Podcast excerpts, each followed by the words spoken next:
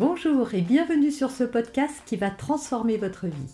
Je suis Noémie de Saint-Cernin, je suis coach certifié RNCP, auteur de plusieurs livres best-sellers, conférencière, formatrice en développement personnel et en parentalité, référente pour les médias, entrepreneuse, épouse et maman de trois enfants. Je partage avec vous chaque semaine des outils, des conseils et des clés concrètes pour vous aider à vous libérer de vos blocages, à améliorer vos relations, à mieux gérer vos émotions, à remettre du sens dans votre vie, à retrouver énergie et positivité et bien d'autres choses encore afin d'obtenir la vie qui vous fait rêver. Bonjour, je suis Noémie de Saint-Cernin, votre coach en développement personnel et en parentalité. On va parler d'amour dans cette vidéo, mais juste avant, je vous invite à télécharger gratuitement mon coffret. Il apparaît sur votre écran. Euh, le bouton cliquable également, sinon dans la description ou euh, les commentaires de cette vidéo. Également, si vous aimez mon travail et vous, si vous avez envie de soutenir cette chaîne, eh bien la meilleure chose que vous puissiez faire pour moi, c'est de vous abonner et de cliquer la cloche pour être avisé et informé de toutes mes futures publications. Maintenant que ça est dit, peut-on tout accepter par amour? C'est pas tellement à cette question que je vais répondre parce que ça va dépendre un petit peu de chaque personne de sa capacité, de son seuil de tolérance, par exemple, suite à une trahison. Moi, je vais voir dans cette vidéo les huit choses que vous ne devriez jamais accepter par amour. Mais avant d'aller plus loin et de dérouler cette liste, je voudrais rappeler ici qu'en France, 216 000 femmes sont chaque année maltraitées et subissent des violences physiques et ou sexuelles en France. Ce chiffre me donne le tournis et froid dans le dos. Donc il y a des choses que vous ne devriez jamais accepter par amour, et bien justement, il va s'agir de violences. Et on va détailler un petit peu ces violences. J'en ai dénombré 8 et on commence tout de suite à par la première, les menaces ou le chantage. Alors oui, c'est de la violence. Alors il y a des degrés à la violence, voilà, il y a des violences plus euh, graves que d'autres. Est-ce qu'elles sont plus graves finalement d'ailleurs que d'autres ou est-ce qu'elles sont juste différentes? Parce que des violences psychologiques peuvent avoir un impact euh, très fort, aussi fort et peut-être plus que des coups et que des violences physiques. Donc les menaces et le chantage, ça ne devrait pas avoir sa place dans un couple. C'est-à-dire euh, si tu ne, je sais pas, si tu ne quittes pas ton boulot, je te quitte.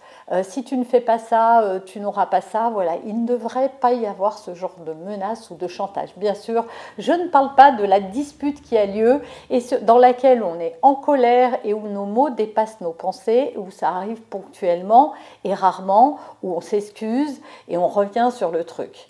Et ça n'arrive pas à chaque fois. Mais ça a pu vous arriver peut-être une fois. Quand ça arrive, il faut mettre le haut là tout de suite avec votre partenaire et remettre les, recadrer et mettre les choses au point en disant je n'accepte pas de et ne jamais céder au chantage quel qu'il soit, ni aux menaces de votre partenaire. Voilà, vous êtes tel que vous êtes, l'autre ne doit pas chercher à vous changer ou en tout cas à vous changer en, euh, en ayant une contrepartie. Voilà, si tu ne fais pas ça, alors il va se passer ça. Et surtout, les menaces dans le couple, c'est souvent de quitter. Donc on se joue de l'amour de l'autre euh, en le monnayant finalement par rapport à ses désiderata. Deuxième chose que vous ne devriez jamais euh, accepter par amour, ce sont des pratiques sexuelles qui ne sont pas consenties. Voilà, vous ne devez pas faire juste pour faire plaisir. Si vraiment ça dit non, bien ça dit non. Vous n'avez pas à vous forcer, vous n'avez pas à plaire à votre partenaire en faisant ce qui lui fait envie ou ce qui est de l'ordre de ses fantasmes à lui. Voilà, les fantasmes, ça peut rester dans le stade du fantasme et votre partenaire n'a pas à vous euh, forcer euh, d'une certaine manière. Voilà, vous devez pouvoir vous sentir libre de dire oui ou non sans que ça remette en cause votre relation. Sinon, on revient dans le chantage en fait. Hein. Vous le faites pour faire plaisir, de peur de ne pas être quitté, de peur euh, de, de, sa réaction, de peur qu'il ne vous aime plus, et donc vous ne vous écoutez plus vous, mais vous êtes là dans une réponse de besoin à l'autre et ce n'est pas sain. Troisième chose, les remarques sur votre physique. Voilà, votre partenaire ne devrait jamais être humiliant quand il s'agit de votre physique. Il n'a pas à vous dire que euh, vous devriez faire du sport parce que vous êtes trop grosse, vous devriez arrêter euh, telle chose parce que, euh, je ne sais pas, vous devriez vous teindre en rousse parce que le blond ça ne vous va pas, vous devriez avoir les cheveux longs alors que vous aimez les cheveux courts, etc. etc. Bien sûr qu'on peut faire plaisir, hein, et il n'y a pas de souci, mais si ça ne vous correspond vraiment pas et si vous sentez qu'il y a de la pression, derrière, eh bien vous ne devriez pas accepter. Et si en plus ça s'accompagne de, de, dégradation, enfin de, d'humiliation, hein, quand on vous dit t'es grosse, tu ressembles à rien, euh, t'es toujours mal coiffée, tu t'habilles mal, t'es pas assez sexy, etc., etc. Oui, bien sûr qu'on peut faire de temps en temps plaisir à quelqu'un qui va vous dire ah j'adorerais que tu te mettes en robe parce que j'aime ça, je trouve que euh, ça te va bien, etc. Oui, on peut suggérer des choses, mais ne jamais humilier la personne ou conditionner ça à sa beauté ou, ou à son sexe à pile. Quatrième chose, le flicage. Voilà, votre partenaire ne devrait jamais fouiller votre téléphone, vous poser mille questions pour savoir avec qui vous étiez, ce que vous avez fait, pourquoi vous êtes arrivé en retard, euh, avec qui vous étiez, qu'est-ce que vous avez dit, euh, qu'est-ce qui s'est passé, est-ce que vous avez revu telle personne, etc. etc. Voilà, on n'est pas dans un bureau de police, quand on rentre chez soi, c'est pas pour subir un interrogatoire qui soit de vive voix ou juste avec des textos. Pourquoi tu réponds pas? T'as toujours pas répondu? Qu'est-ce que tu fais? Etc. Ça, c'est insupportable. Ce n'est pas de l'amour.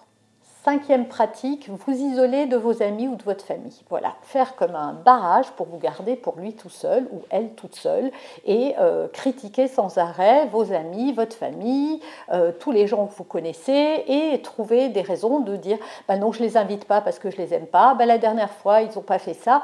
Voilà, bien sûr qu'il peut y avoir des choses fondées euh, ça peut mal se passer avec certaines personnes, on peut avoir plus ou moins d'atomes crochus, mais la personne ne doit pas vous empêcher de, voir vos amis. Voilà, elle peut refuser éventuellement parce que ça se passe mal avec un de vos amis et qu'il y a eu euh, peut-être des mots ou, quelque chose. Dire voilà, moi je t'empêche pas de le voir euh, en dehors, mais je veux plus le recevoir chez moi parce qu'il s'est montré de telle ou telle manière. Mais pas dire tu ne peux plus jamais le voir parce que. Et surtout, si c'est une personne, c'est acceptable. Si c'est tout le monde, ça ne l'est pas. Et surtout, en aucun cas, la personne doit vous empêcher, vous, de voir votre famille, même si votre famille ne lui convient pas. Voilà, vous avez le droit de continuer à voir les gens que vous voulez, y compris s'ils sont toxiques pour vous, si vous, vous n'avez pas envie de mettre un terme à vos relations. Sixième pratique, contrôlez tout et tout ce que vous faites voilà, vous devriez faire ceci, vous ne faites pas ça assez bien, ça c'est toujours mal fait. Alors bien sûr qu'encore une fois, ça peut être fondé.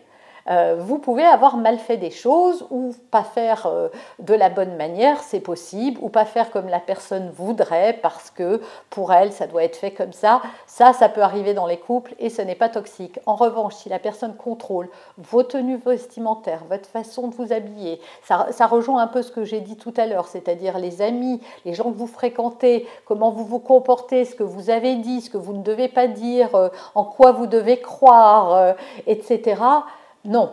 À un moment, vous, devez être vous. Voilà, la personne, quand elle vous a rencontré, elle vous a aimé comme vous étiez. Donc elle doit continuer à, si elle a pu vous aimer comme ça, alors elle doit continuer à vous aimer tel que vous êtes et pas essayer à systématiquement vous changer ou vous modifier. Alors c'est un travers dans les couples, évidemment, on voudrait que la personne soit différente, on voudrait la pousser à changer. Euh, encore une fois, de la mesure dans toute chose, quand ça devient trop excessif et vous allez le savoir parce que ça crée un malaise. Et ça vous pousse parfois même vous-même à mentir. C'est là où on se rend compte qu'on n'est pas dans une relation saine. C'est quand on craint et qu'on redoute l'autre et son regard et ce qu'il va dire et ce qu'il va penser nous et est-ce qu'il va aimer ou pas aimer. Voilà, quand on commence à avoir ça, alors on n'est plus dans une relation saine du tout votre partenaire n'a pas contrôlé, par exemple, que vous mangez, si vous faites assez de sport, si vous êtes trop ou pas assez maquillé, si votre tenue est trop sexy ou pas assez. Tout ça, ça ne le regarde pas. Il peut émettre un avis, mais en aucun cas vouloir vous contrôler. Et enfin, huitième et dernière chose, la jalousie votre partenaire, s'il est trop jaloux et que cette jalousie est excessive, bien sûr que quand on aime, on est un peu jaloux. Mais normalement, on est jaloux si on a des raisons d'être jaloux. On peut juste être, euh, voilà, euh, si, la personne vous donne des raisons d'être jaloux, évidemment que c'est impossible de pas l'être si on aime quelqu'un. Si vous voyez cette personne en train de, d'envoyer des cœurs à quelqu'un d'autre ou de, d'avoir une attitude que vous jugez être trop provocante peut-être avec quelqu'un, voilà, quand il y a un peu d'ambiguïté, vous pouvez exprimer ce que vous avez exprimé ou si quelqu'un drague votre partenaire devant vous, euh, en sachant ou pas qu'elle est accompagnée, qu'il ou elle, hein, cette personne, hein, je mets toujours au féminin, soit parce que j'accorde avec personne, soit parce que je, mets un modèle, euh, voilà, j'envisage un modèle féminin euh, dans mon esprit, mais ça marche pour les filles ou pour les garçons. Ce que je dis n'a rien à voir, n'est jamais genré. La psychologie, ce n'est pas l'apanage d'une seule catégorie de personnes, même si j'ai dit que les violences, ça concernait beaucoup de femmes. C'est parce qu'il y a plus de violences physiques sur les femmes que sur les hommes. C'est une réalité, et ça, on ne peut pas la nier. Maintenant, ça ne veut pas dire qu'il n'y a pas de violence psychologique du côté des femmes.